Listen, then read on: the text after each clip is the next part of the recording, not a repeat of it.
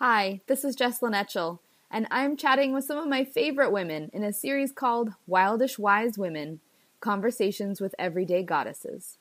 It's my passion to connect women and remind us that supporting one another is our greatest strength.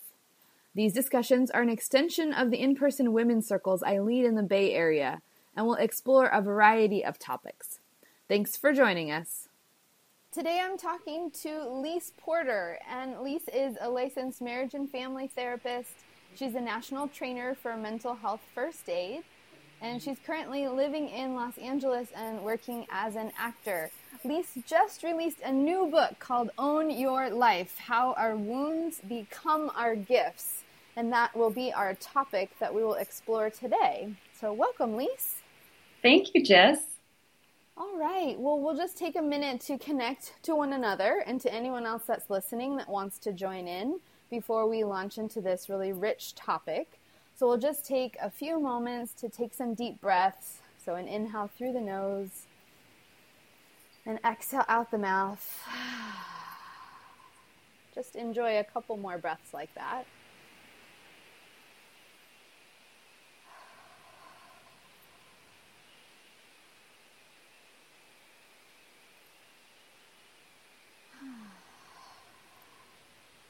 May each woman who needs the wisdom of this call find her way here. May we speak from the heart and create a wave of peace that radiates out on a global level. And may each woman remember her sacred nature and feel the value of her presence in this world. Lise, what is your favorite thing about being a woman? Oh, I was just thinking about your prayer um, and how important it is that we feel our worth. Um, favorite thing about being a woman, I think, would be my intuition. Not that men aren't intuitive, but I feel that by having the female gender, I'm more allowed to actualize and express my intuition. Um, and that's been uh, an important tool in my life. We have a whole podcast on intuition as well. So that's a great answer because we do, as women, get a little bit more permission to express that side of ourselves. So I'm really excited to talk about your book. But first, I would just love if you could tell your version today, the iteration of how this book was born right now. Because I know, and I've known you for a while, we work together, a book has been wanting to come through you for, for some time. In my acknowledgments, uh, I write that I've wanted to write a book since my mother first put one in my hands. Oh. I've I've always wanted to write uh, from the time I learned to read. Um, but this particular book was a five year process, and actually, someone asked me the same question in another podcast. And I had been working on a different book prior to that, dealing with women. And when I completed uh, a couple different drafts of that other project, it just didn't seem fully baked for the commercial market. And I put it aside and I felt very defeated. And then my mother died by suicide. And I started to write a ton related to that experience and to my relationship with my mother. And then I kind of put that aside and started thinking about a new book. And I wasn't certain whether it was going to be a memoir about my mother and I, or if it was going to be a book on healing. And the initial drafts had a lot of cross pollination between those two genres. And that's why it took so long to write because I realized I was trying to say too much across two different genres uh, of literature, and I had to pull out material and revise material. And I ultimately made it more of a self help book, although it is framed by my mother's suicide, but it's not about my mother's suicide, and it's not a memoir by any means. It's really how do we move through difficult life experiences, metabolize them, uh, withstand them and then ultimately transcend them. And it doesn't have to be a trauma, it can be having a baby, getting married. It, doesn't have to be a, a, a disastrous experience, it can be a joyful experience that still can throw some curveballs at us. Tell me a little bit about that first part, the own your life. What what does that mean to you? So it's interesting that that's the title because the subtitle is more of a synopsis of this book's theme. So I'm going to kind of backtrack.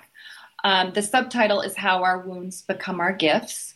And that's in many ways kind of self explanatory. How, how do the very things that create a wound or a, a, a hardship um, ultimately become a part of us that can be for good. Not to say that, you know, I would wish a rape or a shooting or a family death on anybody's life, but are there any pieces of gold to mind from the lessons we learn in the healing process. The own your life t- part is about not trying to get rid of our life experiences and our histories. Mm. It, it, you know, we, we have to embrace the good, the bad, the ugly, everything that makes up our narrative. Mm-hmm. Um, and if we try to get rid of that, we lose invaluable opportunities for authenticity. And it, it's just, you, you can't separate. Um, you're cutting off a part of yourself if you do. And that's really where the title came from. I was taking a class when I was in graduate school, and somebody said, When do the wounds ever heal? And the teacher said, You never want to get rid of your wound. Your wound is your gift. And and have you observed that in other people uh, throughout their healing? Because I know obviously you've worked with a lot of people in different areas of their life and stages and, and phases as a therapist. Did you find that people were trying to sort of get rid of the painful parts of themselves? Yes, most of us just want to erase. We want to have a lobotomy and get things that have happened to us and wouldn't that be nice? It's like that movie, The Eternal Sunshine of the Spotless Mind. You know, if we could just, you know, erase. Um, but I think a lot of times, yes, we want to get rid of what's not perfect or what feels damaged within us. And I think of healing as as not about necessarily going from broken to whole, but more that we are inherently whole. Things happen to us that are like having mud thrown onto a pearl, and then you have to clean up the mud and kind of rub it off and get back to that whole, you know, that whole self. Mm-hmm. Um, but I also think of it. I remember taking an acting class, and the teach, and it was a, acting for the camera, so we always could watch the playbacks. And the teacher said, what compels us when we're watching great actors is their mess, their tears, the neurosis, the just the, the, the mess. That's what makes us riveted to somebody's performance. It's not the stylized mannequin perfection performance that draws us in. It's the very human aspects of us. And I think that's part of this own your life. And likewise, really own it instead of saying, oh, this happened to me and thus my life has to always be this way. If we own it, we can actually change the story. Yeah, tell me about that. Is that changing from like victim mentality to to something different? Yes. Okay. And, and that's a key thrust of the book. I, I do a lot of examining how we can be very present with pain and not dismiss it, not negate it, not be Pollyanna, mm. not say, oh, just think happy thoughts and all will be great, because I don't think healing works that way. I think it's much more complex. But I also think there's danger in becoming too caught up in our narrative or so identifying a feeling that we become the feeling. And this is really tricky, particularly for trauma survivors, because if we tell somebody to be over it, just move on, and they're not ready to, or their trauma has never been witnessed and fully acknowledged, we're actually doing a person a gross disservice. So it's healing is not for the faint of heart and it's not simple. It, as you know, it's very sophisticated. It's simple on some levels, but in other levels, it's complicated because our neurology is involved, our muscle memory, just every aspect of ourselves is wrapped up in yeah. landscape. When you give that sweet metaphor, which I absolutely love, of the pearl with the mud, it seems like okay, I get it, but then how do we clean that off? exactly. the complicated part, right?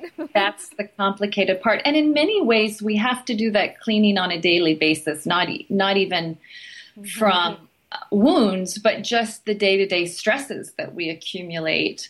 Um, if we don't do a constant kind of psychic cleanse, physical cleanse, whatever you want to call it, will just bust up from the level of stimuli that's coming at us day by you know day by day, whether it's traffic, arguing, email.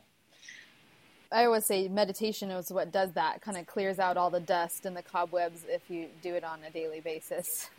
Absolutely, and actually, I address a number of important concepts like mindfulness and breathing, and uh, I think those are vital for healing. Yeah. So, how else are you practicing this besides maybe those few things?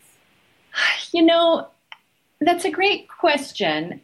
For years, I have had a yoga practice and a meditation practice, and we were talking about swimming earlier. Mm-hmm. But but really, I think that act, returning to acting um, is what's helping me move forward because acting is very joyous, and I think part of how we bust through stress and stuckness is by tapping into pleasure and joy.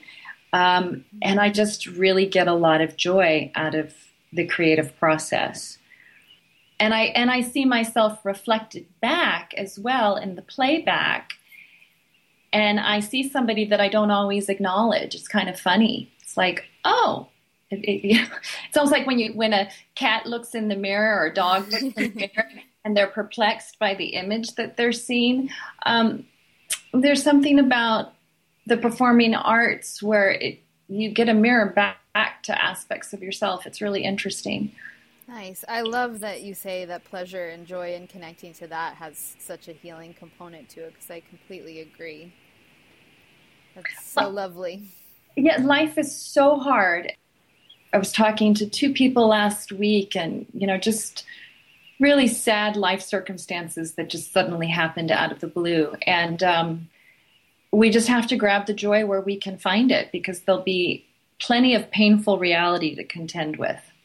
Yeah, and you made mention of that. Um, your mother dying by suicide, and um, of course, the things that came before and the things that came after her death for you. What's some ways that you got through that that I'm sure you talk about in the book that, that you feel you could share right now? Actually, that's a great question, and I don't address it so much in the book. Uh, I think the memoir would really get more at that, but. Okay. Um, really the period leading up to her death was very painful. She had developed a dependence on alcohol from the time I was pretty young, but I do have strong memories of her not being addicted to alcohol and being very present. So I often equate it to like watching someone with Alzheimer's. You know, you, you have this memory of somebody who was in one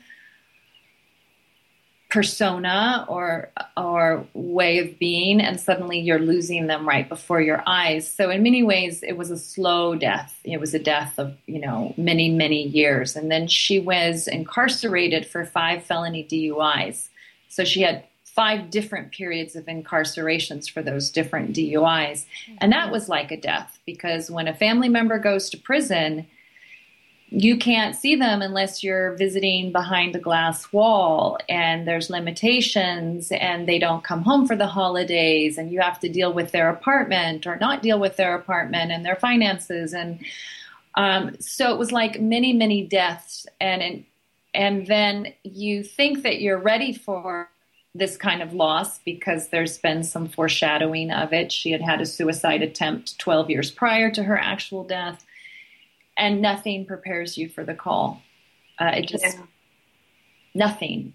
Um, and then, in my case, there was a strange peace that came over me after her death, while at the same time, a lot of grieving.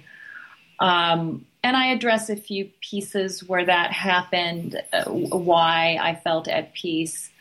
Um, but I have to be very careful not to make it sound as if, oh, if somebody dies who's been struggling, it's a relief. Um, it's just that I had some closure and resolution with my mother vis a vis what I perceived the afterlife that allowed me to connect with her in a way I hadn't been able to connect when she was in so much pain. But now we're getting into views on the afterlife and all of that.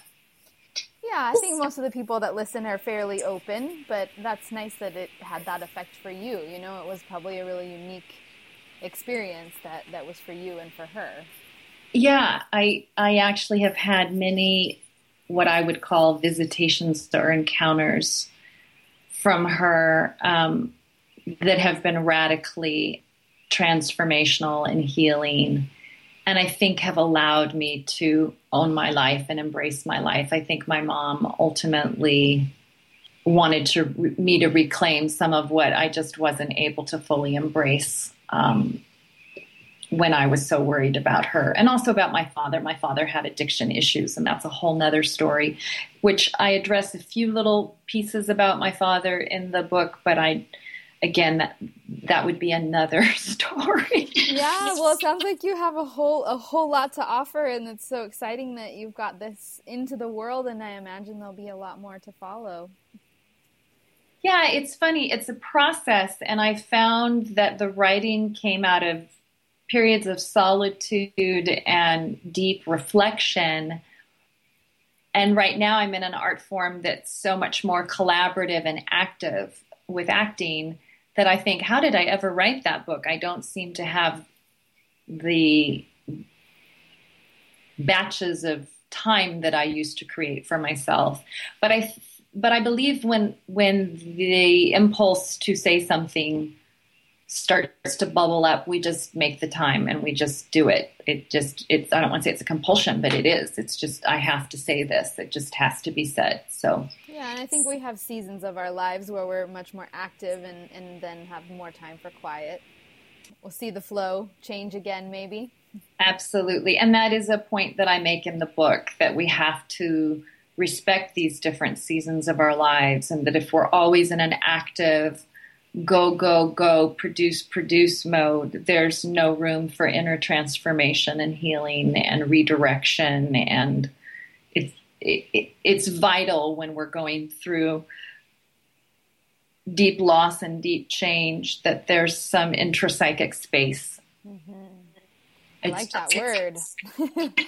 yeah, I mean, I just I, I think it's impossible to ask people to transform when they're operating like a rat on a wheel and in just survival mode. Um, it, it just doesn't it's survival mode. It's not thriving mode. Right. Yeah. So that leads me to ask, um, and I think you're kind of getting there with some of this stuff right now, but I'm sure you have more to add. Is that why? Why do you think that that people struggle to? Um, I don't want to say get over stuff and move on, but to heal, to really heal from traumatic things that have happened in their life, and to perhaps, like you said, it doesn't have to be traumatic, but just you know the the changes and the ups and downs that life throws at us. I think there are many reasons, uh, and that's a fabulous question. I, I think a primary one is our culture doesn't know how to do it, nor does our culture support or make space for it. Mm. Um, so you mentioned that I'm a trainer for um, mental health first aid.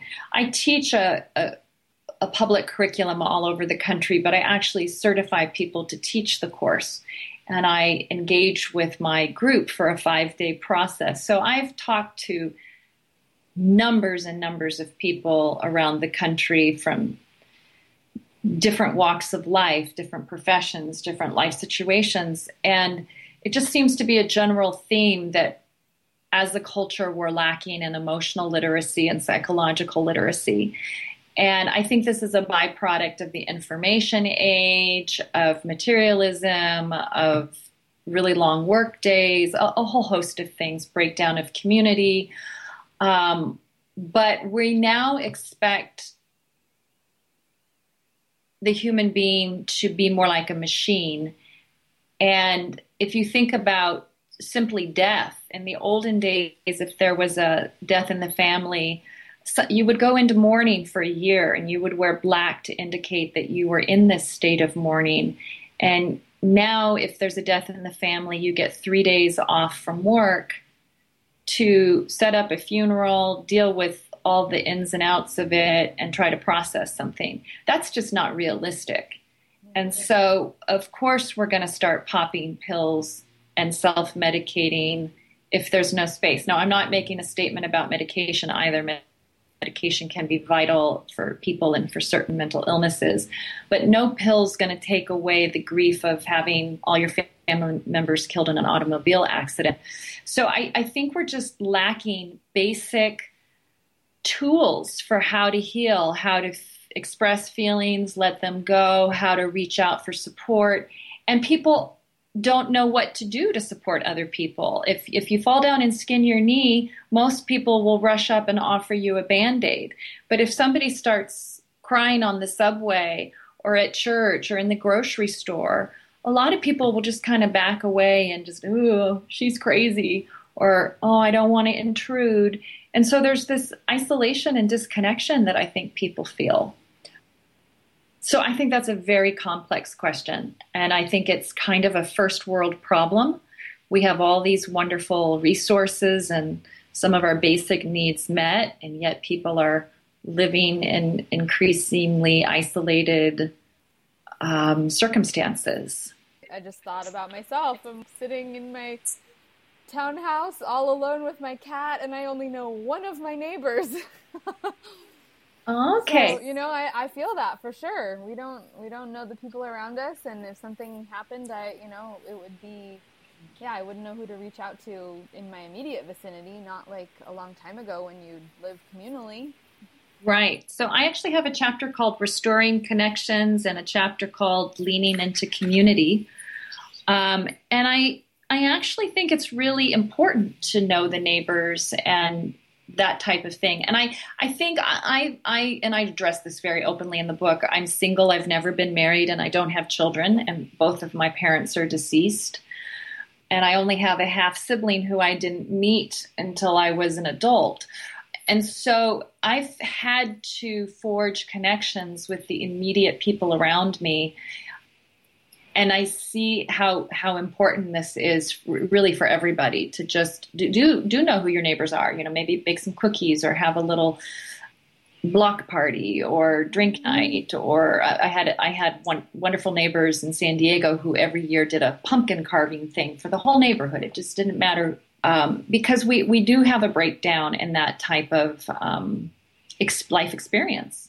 And I think the elderly take a serious hit. I think single people take a hit. I think young children and teens who in the olden days we called it were latchkey kids. I don't know what the term would be now. Yeah, I said that to someone the other day and they didn't know, but I'm familiar with that term. yeah, we just really need connection and we have to to find it wherever we can. You know, I'm grateful for a chat with somebody at the YMCA that I see swimming each morning, or the people who run the market up the street, or um, these these are important relationships. They're they're not the same as our primary ones, but they're still important. And you know that uh, you know our experience working in various institutions, um, the kind of wonderful sense of um, family that would emerge just from being with the same people every day in that context. Yeah, absolutely. Both your coworkers and, and the clients. Mm-hmm. So I'm guessing that this is at least part, in part, what it means to to own your life and to to take, you know, kind of what you need, not in a like I'm going to take it all, but in you know to interact with your community and to um, to reach out when you need it. Yeah, I very much uh, talk about how we have to learn to love ourselves when there's just nobody. Mm. And sometimes we can have somebody right next to us and they just miss miss the boat. You know, they just don't meet our needs. Um, but then beyond learning to love ourselves, how do we extend out to others? And I, I, make the point in one of my chapters, it can be very frustrating when you're the one that's had the extreme loss, and yet the only way you can get connection is to turn around and give to someone else. And that can seem so unfair. Like, why should I have to give? You know, I'm the one that someone should be bringing a casserole to, or I'm the one that somebody should be checking in with. But when it comes down to it, we're all pretty self absorbed and busy. And sometimes we just have to be the bigger person and reach out because ultimately what happens is it's an exchange of giving and receiving that becomes like the inhalation and the exhalation. Mm-hmm. And I do think owning your life is about at times really reaching out to others, and at other times it's saying, I don't have to be liked by everybody, or I'm going to be my own best cheerleader. I think it's different things at different points in time. I like that. There's the ebb and flow of life again. right, right. The, these seasons where where we have profound connection and community and everything's going great, and then these other periods where everything couldn't be more calamitous and isolating and frustrating and and I think that's where we have to be careful to not get on the pity pot um, to experience the full weight of the emotion but keep our minds somewhat fresh and optimistic. It's it's it's it is a practice. That's why we call things a practice. Mm-hmm. it's it's it's that kind of emotional flexibility or elasticity is an art form that we never fully master. Oh i like that so you touched on something that comes up again and again as I speak to so many different wonderful women that I know in my life, and that's about loving ourselves. And and we talked in the very beginning about um, you know just seeing our worth, and and so I know you said you had a something for women out there that's on the back burner, maybe to be uh, reignited in the future. But what what do you have to say on that from your own experience and practices? So I'll answer the first part, just basic uh, summary on learning to love ourselves, and then I'll address more specifically for women. Um, so there's a chapter in my book called Becoming One's Own Beloved. Um, and I talk about how it's really tricky. They say we have to love ourselves before we're loved, but come on, we're relational creatures and we learn about love through our caretakers. So it's a real complex concept you know, we can't exist completely alone because we're interrelational, and yet people can certainly let us down and betray us and hurt us.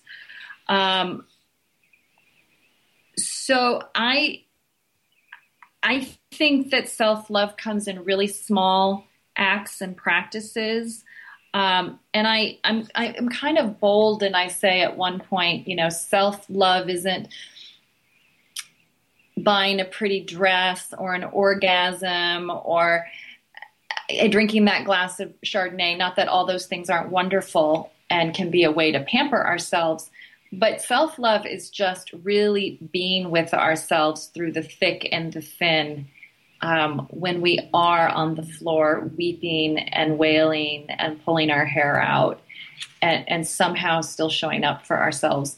And I, I don't know how we teach that I, I, I think for some it comes through spirituality and believing that something higher loves us. I, I, I don't know. Um, but I think women really struggle with it. I think we live in a patriarchal society that teaches us that we're the second sex. And um, there's just so many ways this permeates the female experience.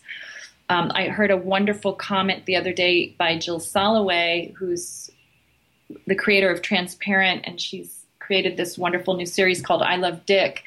And there's a, a line in the show itself where one of the male characters says to a female artist, You're a woman, your art will always be an expression of your oppression. And he said it in a kind of condescending way, but there's a stark reality in that that women are constantly battling oppression and it informs one's experience and it doesn't mean that we can't smash through that but i think it is just it's just part of being a woman. Um, it's funny when you asked me the question at the beginning of the interview what do i love about being a woman? For years i would have said I had so many answers for you. And i think as i'm getting older and seeing some of the pitfalls that we fall into. I just joke. In my next life, I want to be a man. Not that I don't love being a woman. some of the bullshit that we put up with mm-hmm. year after year, you know, that doesn't seem to be going away is, is pretty mind boggling. So I do think at some point I need to write a book specifically for women. But women aren't the only ones that struggle with a sense of worth. I think men do as well. Um, finding our value independent of how much money we make, what skills and talents we have, whether we're beautiful or not. Um, worth is not is not about the adjectives. It's it's about our essence, and um, that too is a practice. Owning owning the essence, embracing that. It's it's a spiritual path. I don't I don't know how to do it if you without that. Well, I oh. love the take that you said. It just kind of comes in little bits and pieces, and that we have to walk that path. Uh, I think you're right. I mean, there's there's no easy answer. There's no, as we say in the therapy room sometimes, like if I could wave a magic wand and right. make this thing better, or as you said, a lobotomy to take away the memory or our you know our beliefs about ourselves. Maybe we do it, maybe we wouldn't, but we certainly don't have access to that kind of magic. No, and I think that's partly why I wrote the book. I, I, didn't want to write a book about mental illness diagnoses and about seven steps to blah, blah, blah. Mm-hmm. I wanted to write a book that showed this is this is a journey. You know, this is a, a this is a process and that somehow our culture has come to believe that it's not that it's a quick fix.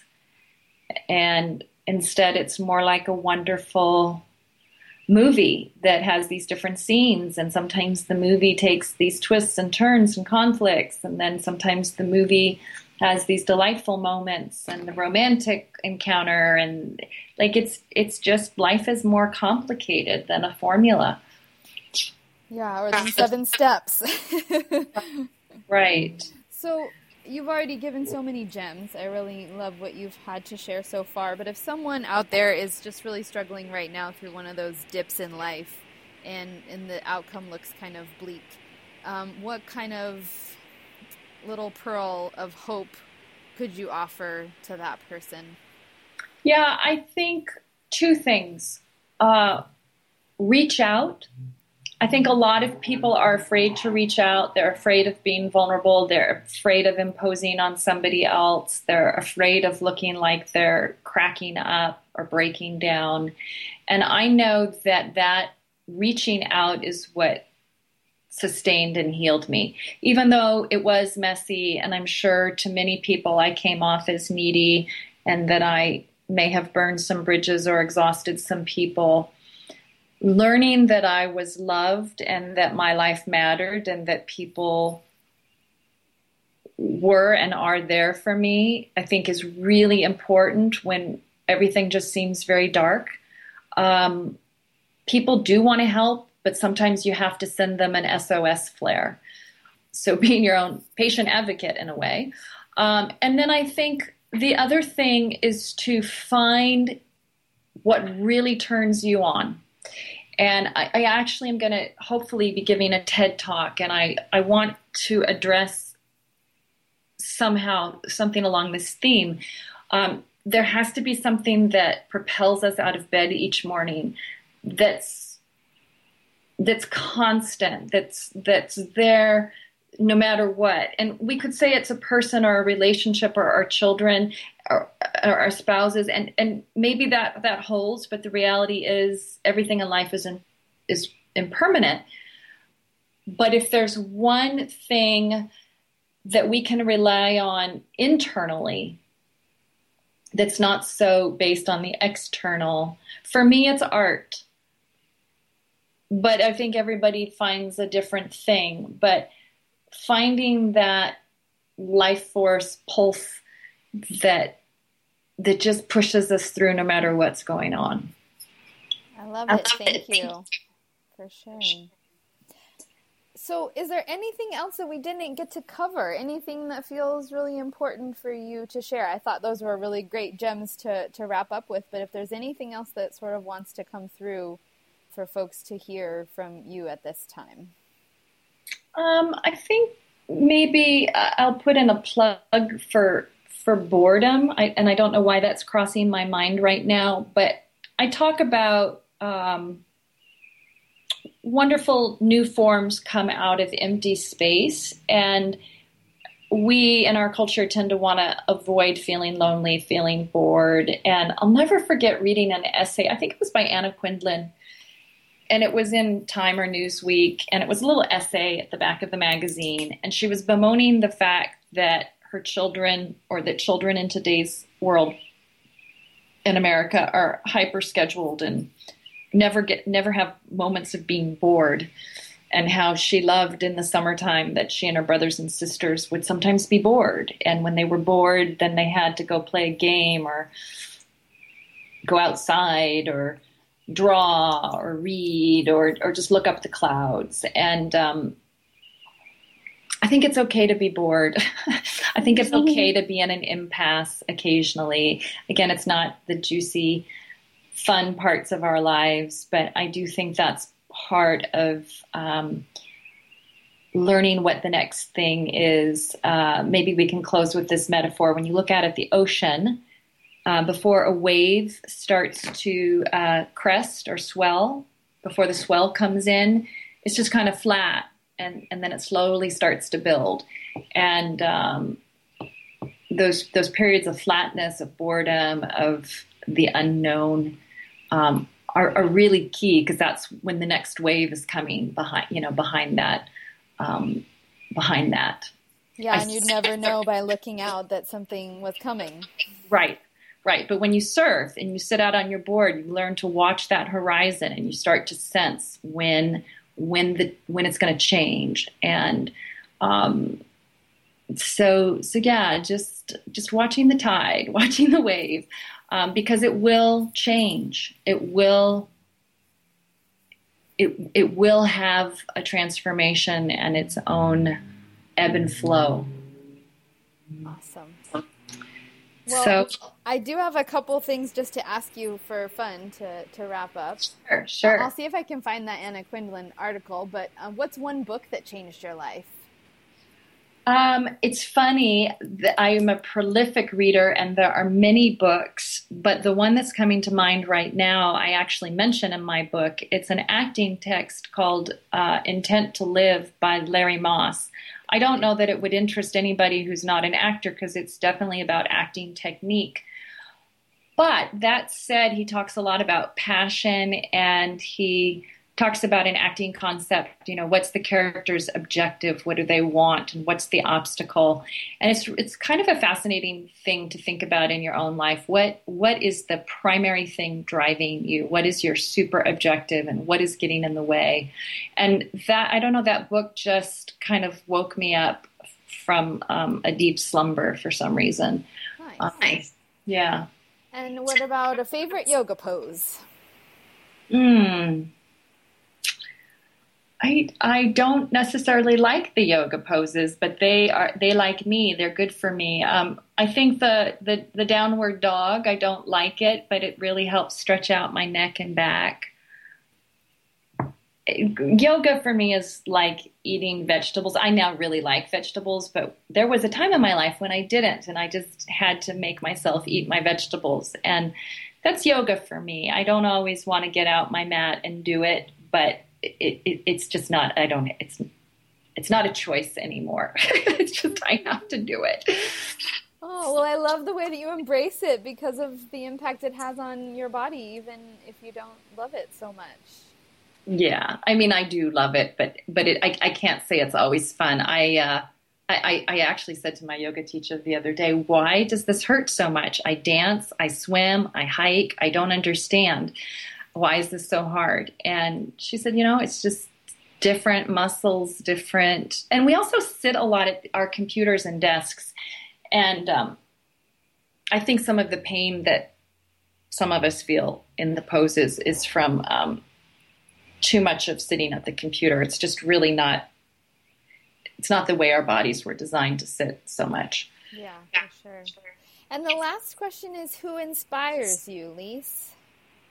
You know, it's funny. I, I listened to one of your podcasts and I heard you ask this question, and and um, the person who came to mind last night when I was listening is the same person that comes to mind again. So I, I have a friend who's a cinematographer. I've known him for about 15 years he's he's an older uh, person, you know, so uh, kind of like a friend, father figure, and he has just believed in in my wanting to move to LA and pursue this. And I think that that those people who support our dreams when other people think our dreams are silly or unrealistic or childish or irresponsible, those people that believe in our, our most sacred dreams when nobody else is doing so um, are invaluable. So this particular person, just a, an artist friend who, uh, for whatever reason, doesn't think you know that I've run off to the circus to pursue a career in film.